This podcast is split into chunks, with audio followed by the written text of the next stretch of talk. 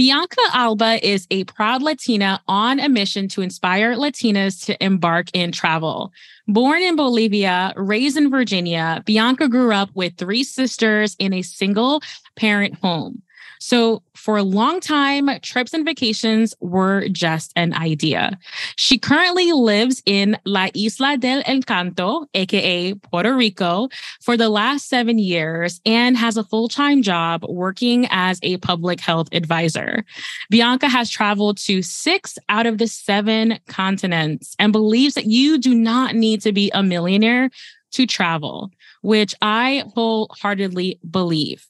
So, in this episode, we're going to chat about Bianca's journey to becoming debt free, the decision to move to Puerto Rico and how it has impacted her finances and fueled lots more travel, as well as expat life in Puerto Rico, the pros and also the cons. Be sure to follow Bianca's podcast, This Latina Travels, where in every episode, Bianca takes you to destinations around the world from Ireland to Colombia and more. As for the resource of the week, grab a copy of my book, Traveling with a Full Time Job, to get an inside scoop on my favorite strategies for balancing a travel filled life when you have a traditional nine to five job. Lastly, a special thank you to Peppy for the latest five star podcast review. Peppy says Danielle is well versed in finance and travel, and so are her guests. I enjoy the topic she picks, even as someone a little beyond the intended millennial audience. I super appreciate that, Peppy. And this episode is not going to disappoint. Welcome to the Thought Card, a podcast about travel and money, where planning, saving, and creativity leads to affording travel, building wealth, and paying off debt. We are the financially savvy travelers. Now, Bianca, you had this amazing quote on your website that for me, I felt that in my soul because this resonated with me, my family, and just how we traveled when I was younger. So the quote says, while our parents traveled for necessity. We are out here traveling for joy.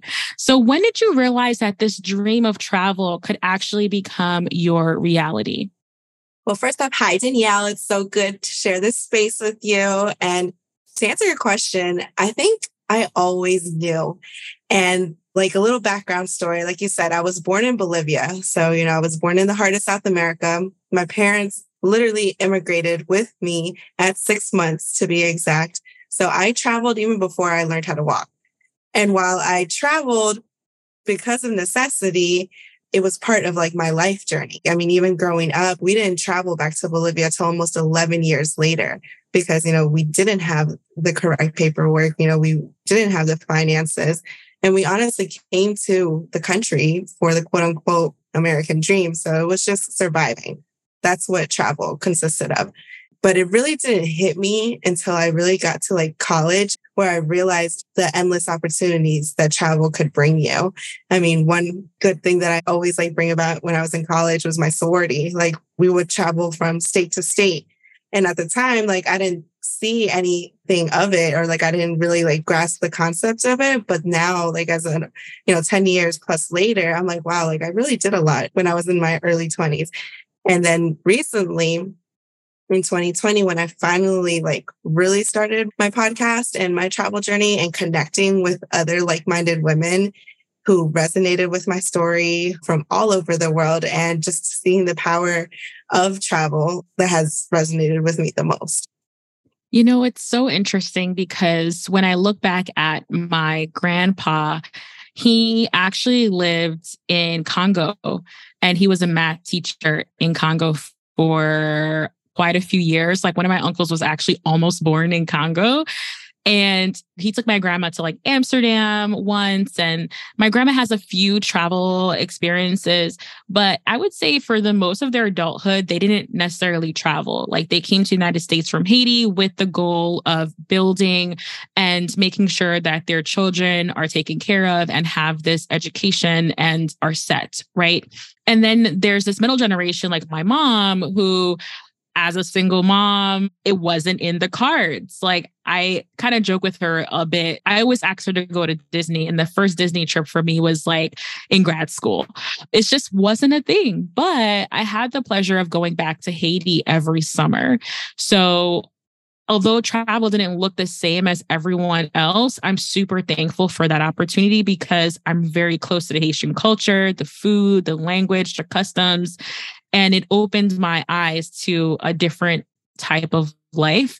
But travel, besides that, was very dormant for me up until I went to grad school. You know, I, I, had all these experiences of wanting to do things and money getting in the way and fast forward. But it's just that quote to me really stood out because I feel like for me at least, I feel like my son and my children will definitely have like travel for leisure way embedded in their fabric of their life, but it wasn't always that way for generations to come. So that really, really spoke to me a lot. Thanks. No, I said that once in a podcast that I was interviewed, and I was like, wow, just to sit back, right? Also, and just think that we have also that privilege to be able to teach others how to travel, to take our own parents. Like, you know, I took my mom on a beautiful trip to Culebra, and it was just like to be able to do that also is kind of like a full circle because knowing all the sacrifices that our parents did, and now the fact that we can give back and take them with us. That is so true. My mom and I are going to Paris this year, and it's her dream come true. Like I went to Paris in 2014, I went solo, and it was my dream come true, but I can now take her to live out her dreams. So it's all so heartwarming and like it just touches me so much. So, this show is half travel and half personal finance. And I know throughout your journey, you had acquired a bit of debt. So, would love to hear about your journey to becoming debt free, how you accumulated that debt, and what that looked like for you in terms of like acquiring this debt over time. Sure. Yeah. So I feel like that journey I could write a whole book about. I feel like we all can. But I just want to put out like first a disclaimer. I always feel like personal finance really is personal. And so I think that that's also important because I think many of us like we're real quick to like compare ourselves, right? Like, oh, well, Fulanito was able to pay all her debt. Like, how come I can't? And I'm like, well, I mean, the sacrifices behind it is maybe something that you may not know. And so I think that's like the first thing. And then how I accumulated debt, like I always tell people, like, it wasn't from one night to the other. Like, it definitely was years. I was also very privileged. I got a full scholarship for my undergrad. So I didn't graduate with any student loans for my undergraduate degree. But when I went back to school for grad school, that's where it hit in because you don't get any type of grants or any type of government assistance. And seeing like twenty, forty thousand dollars under my name, I honestly started freaking out because I was just like, how am I gonna have all this debt? I can't rely on my parents. I can't rely on anybody. It's really just me, myself, and I. And finally, when I got my first like real career job, I had to move across the country and they didn't pay for any of it. So that's when credit card debt came. And I just put everything on a credit card and I knew of interest and I knew like the importance of your credit, just like the basics. But I didn't like, you know, put two and two together with all that. And so when finally I started my career, like that's when I was like, okay, well, I can't just have all this debt under my name. I need to start doing other things. And I feel like that's where I started like learning little things, but I also feel like my my instinct of like survival came up as well because I was just like, I can do this. And I started just side hustling like left and right. And that was like the big thing that I feel like a lot of people don't realize. Like you sacrifice so much. Like I sacrificed my free time for like two, three years. I babysat, I taught Spanish, I did everything that you can think of. I was a waitress for so many years and nothing wrong against that, but it's a lot of work. Like when you're on your feet for like 10 hours, like all you want to do afterwards is just go to sleep. I 100% agree. I want to highlight the sacrifices piece, right?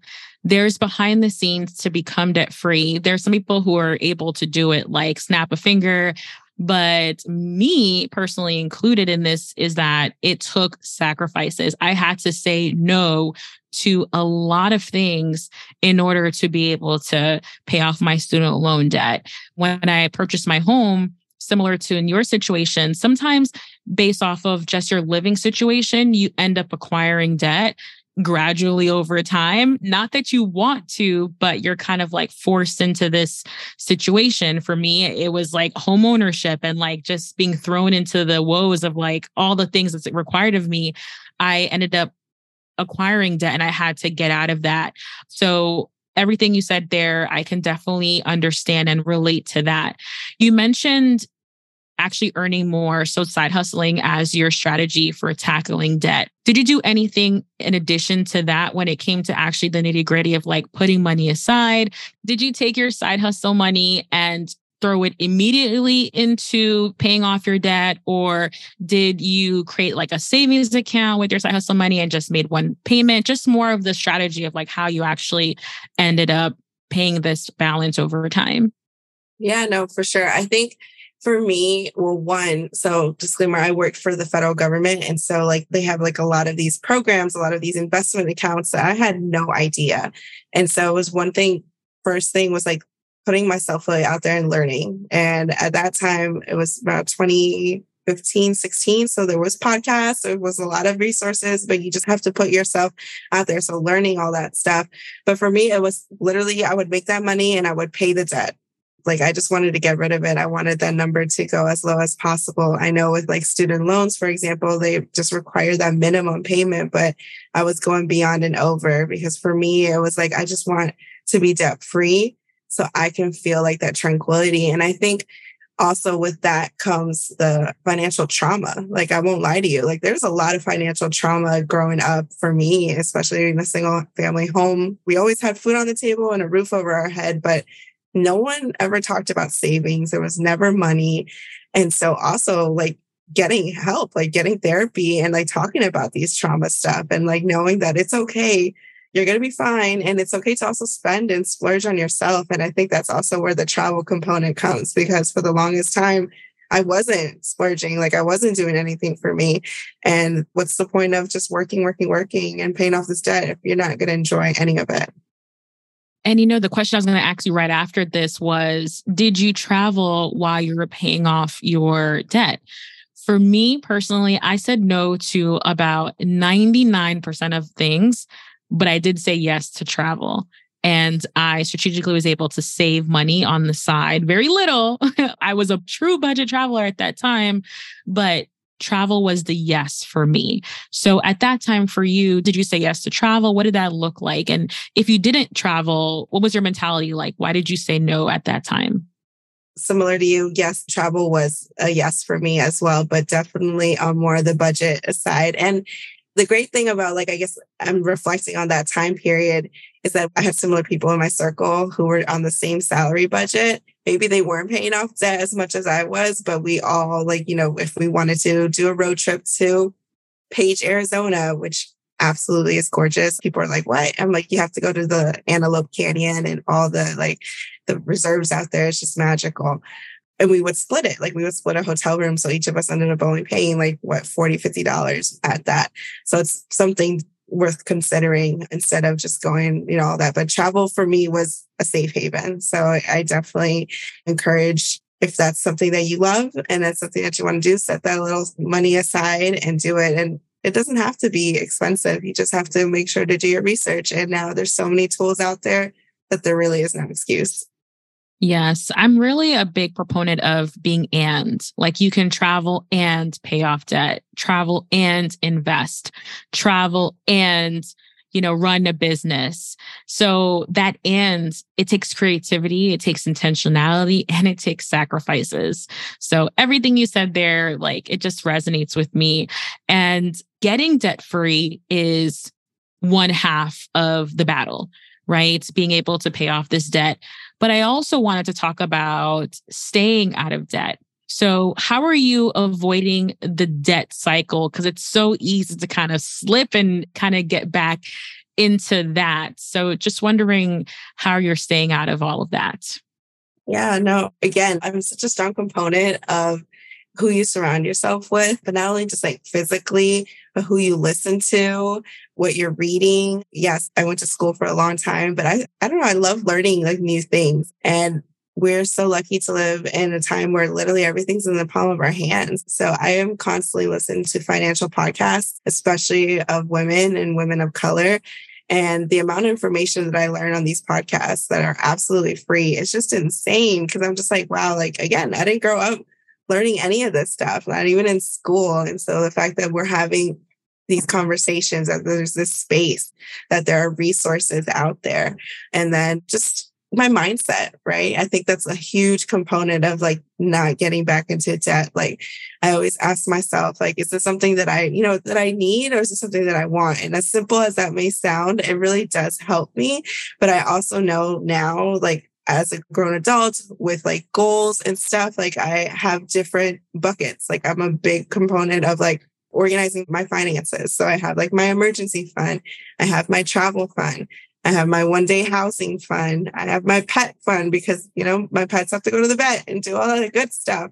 But, you know, it's just organization. And I think that comes with discipline as well. Like, you know, finances has to be, you know, you have to be disciplined because if not, you'll just throw all that money away. Like I remember when I was younger and I was a waitress, I would save half, but then the other half, I don't even know where that money went. So it's all about being strategic, but also having that wiggle room to have fun. And, and to me, that's where I always make it a purpose every time I get paid to pay myself. Like literally I put like a bill, pay myself, and that's like my travel fund or something fun that I that I can enjoy. Very, very important, right? Like there's so many aspects. Like when you're talking, I feel like there's so many things pulling at us financially, right? Like bills, goals, fun. And we have to prioritize, like you said, prioritize, be intentional, strategize, and not be afraid to know where we're at too. I feel like for me personally, a big part of not getting back into debt is knowing my numbers, not being afraid to look at my bank account, making sure I'm living within my means. You know, I do splurge. my travel style has definitely been elevated these days, but still knowing what I'm willing to spend and what I'm not willing to spend. And knowing that I can't afford everything, but the goal is to work up to the things that truly matter to me. So all of those things definitely resonate with me. Now, Bianca, after this debt freedom journey, like one of the cool things that I know about you is that you've been living in Puerto Rico for the past seven years. So, how did you end up living in Puerto Rico, becoming an expat? And yeah, let's dig into that part of the conversation. Yeah. So I've yeah, been here for almost seven years, which is so crazy to me. Just goes to show how fast time goes. So my background's in public health. So I'm a public health advisor for one of the federal agencies. And at the time, my job was deploying people for the Zika response. And there was a very limited amount of Spanish fluent speakers. And so I got deployed here. My deployment was only supposed to be for 30 days and it ended up being almost like four or five months. And I just loved it here, Danielle. I loved it so much. I mean, Spanish is my first language, and I just felt at home. And I hadn't felt at home in a while. And I just was like, this is where I need to be. Like, this is home for me. I need to find a way here. And so the branch that I was deploying for had an opening position. I applied and I ended up coming here. And it's just so crazy to me because even till today, like some days I wake up and I still pinch myself because I'm just like, is this true? Like, am I going to get pranked? But it's just like, I never thought it. Like, I never in my wildest dreams thought that I would live in Puerto Rico. My job before was in New Mexico. And that was kind of like a, I did it because I needed to, but that job was the one that opened opportunities. And who would have thought? So I moved here because of my job. But now my job is remote. And so I'm doing the remote life. I changed jobs, changed agencies, and I am just living the island life.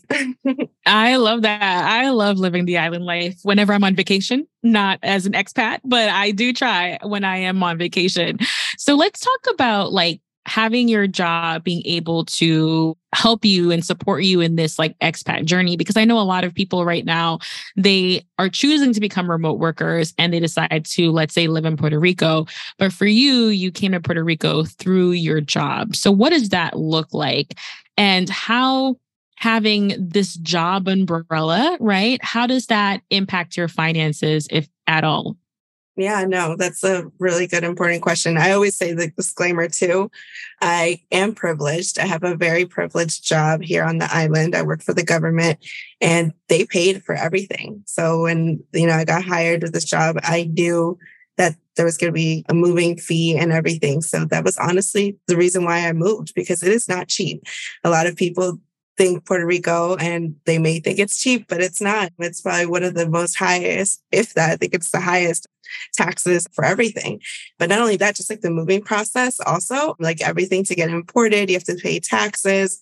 The process to find a place here is super hard. But it's been a different journey because working with the government, you have different benefits that a lot of people on the island don't have. And so that is something that I always discreetly share because I recognize my privilege and I know that unfortunately the people here don't have that. Like the salaries range from twenty to twenty-five thousand dollars here, which is impossible to survive in. So that's why you have people working two to three jobs or still living at home or living with their families because it's just really hard and everything's expensive. You have to imagine everything gets imported. So food, anything like little things like gas, all this stuff. But like I said, like I'm really privileged to have this job that maintains my salary. I am single, so I also don't have kids and I don't have a family. But I also have to be smart with my finances because it is a single family home. And I think that's another thing that a lot of people, like when they see it, they're like, oh, she's living her best life. And am I 100%? But I also know that I need a balance and that I need to make sure that I, you know, there are days where I, I can't go out because I really do need to save or I need to pay this expensive power bill that's probably triple what everybody pays in the States because the power company is a whole other issue here. These are important things to talk about because there's this big push for like remote work and location independence, which I'm 100% all for. And this entrepreneurship track, which sign me up, I'm there but also that there are opportunities through your nine to five employment where you may be able to go to a different branch in a different country or even a different state, right? And like you mentioned, Bianca, it's like looking at your benefits knowing all the fine print that comes with your benefits and knowing what you are allowed and privileged to, I think is like so important. So this conversation is like really important to me because there's so many different avenues to living our lives. It's just not one way, right? So I appreciate that. And it's just again refreshing to hear that perspective. So digging into more of living in Puerto Rico, I was listening to one of your podcast episodes and you were like, vacationing in Puerto Rico is very different than living on the island. So, what's the big difference between vacay and like being an expat and actually living and living like a local? Yeah, I always say that. And I strongly believe it because, you know, people here are like, oh, it's so beautiful. You're so lucky you live in Puerto Rico. And I'm like, okay, well, stay here and wait till the power goes out. and so I will start there. Like, so the power system is horrible here in Puerto Rico. There's only one company and it's right now it's called Luma and they charge an arm and a leg. So giving you a perspective, like my power bill has been anywhere between 150 to 250 a month and I live by myself and I barely run the AC. There's no central AC usually in any house or apartment in Puerto Rico. And it's just insane. Like you can't even fight them. Like it's that's one thing that I'm always just like, wow, the natural disasters is always something that, of course, it's on the news. Like people hear about all the catastrophes, all the hurricanes and earthquakes that have happened. But I think what also isn't really talked about is just how constantly the community is always, always having each other's back more than our government. And, you know, that's something that I constantly am talking about in my platforms and, and anything because I strongly believe that we need to have these conversations in order for change to happen. Like, is it beautiful to see that the communities work with each other when the power goes out, when we don't have water? Of course, like I can't describe how like genuine and beautiful it really feels, but why? Like, why does it have to get to that level? Like every time a hurricane happens, like I'm like boots on the ground, like raising funds to help whoever needs it. But I'm like, why do I have to do this all the time? Like there's tax money that goes into this that should be Puerto Rico is part of the United States. And when I tell people like literally Puerto Ricans are treated like second class citizens. I strongly believe that. Like, I mean, not for nothing, simple things as they can't vote for the president. which a lot of people don't know. And I'm just like, yeah, no, they can't vote for the president, but they can fight for, you know, our country and be the first people in hand. Let's again talk about having started about the healthcare systems or the education systems. And it's unfortunately because I'm in the healthcare field and like for me to get a gyno appointment, it takes about five months to schedule just a regular gyno appointment, which is so wild. And the reason why it's because all the doctors leave to the mainland because they don't make money here.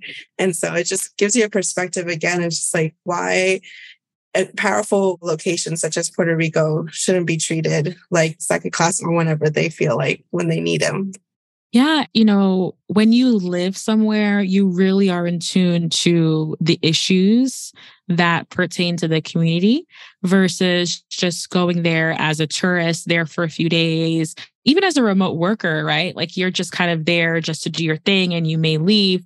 But there are like some deep issues that you brought up that are very well known. You know, like I've heard a lot of things that you've mentioned, not only from my friends, but also just like in the news and just like on social media. So thank you for highlighting all of those things. Now, with that, you know, there are two sides of every coin, and there's a lot of positives and a lot of pros of living in Puerto Rico as an expat. And I'm sure you have a list because you've remain in Puerto Rico for seven years. Like you could be anywhere in the world, but you still choose to have your home base on the island. So, what are some of the advantages and things that really keep you grounded and say, you know what? Yes, Puerto Rico is where I call home. Hands down, it would have to be the community. Like, there's just something about the community here in Puerto Rico, like something as simple as like greeting, right? Like the buenos dias, the good morning, the buenas tardes, good evening, the buen provecho, which is like bon appetit, even though I know that's not English, but you know, it's it's just like everybody says that to you literally when you're eating. It's just the culture. Like it's just something I can't even really explain it and put into words, but I was talking to like a maintenance person the other day and I was telling him, like, I just think that's what keeps me here. Like knowing that everybody's so welcoming. Everybody just will lend you a helping hand without even knowing you, will offer you a plate will literally be there for you without hesitation. And to me, unfortunately, I don't think that happens in the States. Like, you know, I feel like people don't even know who their neighbors are. And again, like I know that society is, we all have a very rigorous jobs. We all have like, you know, our own families and stuff. But here it's just different. Like the culture and the vibe is just something so beautiful that that's what's kept me here. And then to top it off, I'm not going to lie, the weather. I have loved, loved, loved the heat. And I don't know, every time I think about even moving and thinking about winter, I'm just like, I can't. I feel like I'm allergic now. So I really love the warmth and the vibe, the people. Like that's what makes it for me. One of the episodes you had specifically on living in Puerto Rico and like tips and things, you mentioned like island time is very real in Puerto Rico. So, can you talk a little bit about like island time for people who may not know what that is? Oh, yes, for sure. So, yeah, island time is a thing. So, when when you go somewhere to eat, for example, do not go on a time crunch because everybody here is moving on their own pace, very, very slow. I always tell people it's like that cartoon character in that movie, Zootopia, the sloth at the DMV. and I mean it with love and care, like care. I don't mean that as like a diss or anything, but literally, like people here just take their time. So if you want to go out to eat brunch, make sure you don't have anything planned right afterwards because you could be sitting there for three, four hours. When we're meeting at like, you know, a gathering or something, like people always put like two, three hours in advance on the invitation because nobody shows up ever on time but that's just the culture. It's not anything being rude or anything. Cause I know in the States, like if you have a meeting set for five o'clock, you better be there at 445, like not at six o'clock or anything. But here, no, it's all relaxed. my husband's family is from Puerto Rico and my family is from Haiti. And like island time is very real for Haitians. But his family in particular, always on time. So I'm like the one that they look at, like, ah, Danielle, she's always late. Island time. I'm like, you know, please, like we should all be late together, no? so, but I'm super excited because, like I mentioned to you earlier, like I'm heading to Puerto Rico in a couple of months and you have this like fantastic travel guide that you've poured so many of your helpful tips and resources. So, what's the inspiration behind that travel guide? What can folks expect? And just let us know more about what's inside. Yeah, so the travel guide inspiration honestly was like people always asking me constantly, like, what should I do? Where should I go? And X, Y, and Z. And of course, like I'm you know, an open book. My DMs are always open. I love to help people. Like I really genuinely want people to come here to Puerto Rico two way street. One, to, you know, help out the tourism here, but two, to really see the beautiful island. Like I always tell people it's more than mojito and beaches. Like there's so much to do here. And so I started this guide because I was like, getting constantly questions. And I was like, you know what? I'm going to make a little bit of money too. Why not? Win win. Got to build that generational wealth. And I'm like, people spend more on two drinks. So I think $25 is is an okay ask. So I break down the Airbnbs that I've stayed in here in Puerto Rico. I break down all the panaderias, which are the bakeries, which are amazing here. I feel like literally bakeries here have top it off and I've traveled all over the world nightlife because I know people come on vacation to have a little fun and just like my adventures. Like I love Viejo San Juan and I feel like, you know, if people would know like where to take pictures and what the meanings were and stuff like that. So I was like, well, even though I can't be maybe your personal tour guide, if there's a document that has everything in one, like why not? So that's honestly why I started it. And and it's a tool that I'm actually I reached a milestone just the other day. I finally reached my 40th copy, which I was so excited because I'm just like, you know, again, I did this not thinking anything of it. And it has been sold to so many people that I don't know. And I just think that's the beautiful thing again about connections and stuff. And just, I want people just to love Puerto Rico just as much as I do. I love that. I am grabbing my copy for my upcoming trip to Puerto Rico and Financially Savvy Travelers. This is a great way to support Bianca, Bianca's initiatives, and to get all of those insider tips and knowledge, right? Like something I say a lot of the times is that Google can be deceitful. Number one, things can have changed or it's old or just the content is not really great. But having a guide created by someone who's lived on the island, who has been all over the world as well, and who knows that, hey, these are the things that you will really enjoy if this is part of your travel style, I think is really helpful. So I will absolutely make sure to have a link in the show notes, the blog post that accompanies this podcast episode. So, Bianca, the last question that I have for you, I cannot let you leave here today without you mentioning things to do in Puerto Rico. But I want to talk more about the lesser known things to do because we know a lot of like the rainforest and maybe some cruises, some catamaran cruises are very popular. But what are some things, let's say your top three things that may not be on folks' radar that they should absolutely know about? Mm-hmm. Oh, that's so hard because Puerto Rico is just so beautiful. But my number one thing, what I always tell people, if you can, get out of the metro area, which is the San Juan area. And I understand if it's your first time, of course, you're going to want to stay in the San Juan area, which is totally okay. But if you can, go to the west side. You have to go to Cabo Rojo, which I also talk about this in my guide, and Buye, B U Y E, is my ultimately favorite beach. When I tell you this beach is so calm, you feel like you're in a pool and it is so bright blue. And over the years, it definitely has like become really famous. Even locals go there more than just tourists. But if you go on a weekday and go early, like you literally have like a whole private beach to yourself. So Buye is beautiful. I have a reel about it as well. Like I just, I love that beach. And if you can stay in Cabo Rojo for two, three nights, do it because it's so worth it. So that would be my number one. My number two would be if you can, there's two little islands outside of Puerto Rico that are still Puerto Rico. One is called Culebra. The second one's called Vieques. They're catamaran tours that I also talk about in my guide that you can go for the day. But if you can stay in these islands and plan part of it, in Culebra, there's one little beach that's called Culebrita. So it's a little island off that one, which not a lot of people talk about. And I, that's where I took my mom and my godmother last year for Mother's Day. And it was beyond gorgeous. Like I was in shock to how beautiful these beaches are. And I always feel like I'm like, how do I get in shock every single time? Because I'm like, I've been around these beaches for so long, but like, no, like beach has something so new. And again, it was just like the atmosphere and just being there. So Culebrita off Culebra. That would be my second one. And my third one, just to kind of like wheel it into this area, I would say you have to stop by Piñones, which is really close to the airport, which is really close to San Juan, but they have the best frituras, which are the fried foods. So literally Uber can take you from the metro area if you don't have a car, but if you can drive and preferably not on a weekend, you can stop by and have all this food.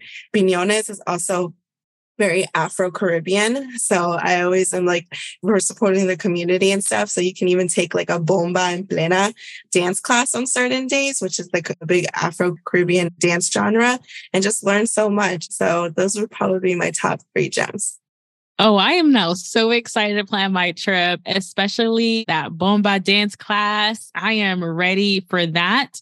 And if you are like, oh my gosh, Bianca said so many things. I just couldn't write it fast enough. Don't worry. In the accompanying blog post, I will have all of the tips mentioned as well as Bianca's Puerto Rico travel guide as a resource for you, which I highly recommend checking out.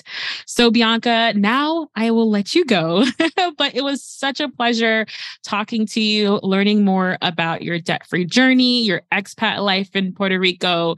How can folks connect with you and tell us more about your podcast, This Latina Travels? Yeah, so you can visit my website at www.thislatinaTravels.com where you can sign up for my newsletter where I will be sending when new episodes come out and any little freebies that I have. In my website, you'll see how to subscribe to my podcast.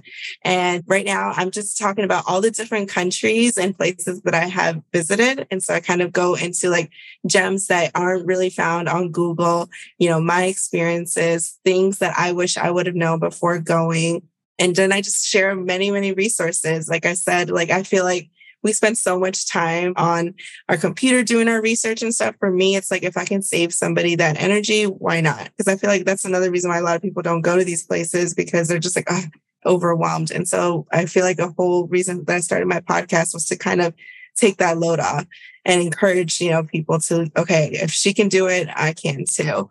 And yeah, if you have any further questions, you can totally send me a message. I'm mostly active on Instagram at This Latina Travels, but I also have a Facebook page at This Latina Travels and TikTok at This Latina Travels. But thank you so much, Danielle, for having me. It's always a pleasure sharing space with you is always, always a pleasure. Now, financially savvy travelers, if you are looking for more inspiring debt free stories and travel stories, check out episode 82 next with Sania El Amin, where Sania shares how she paid off $23,000 in 12 months and why travel was the one thing she wasn't willing to give up. So that's episode 82 right after this one. All right, that's all for now, and I will see you in the next one. Bye.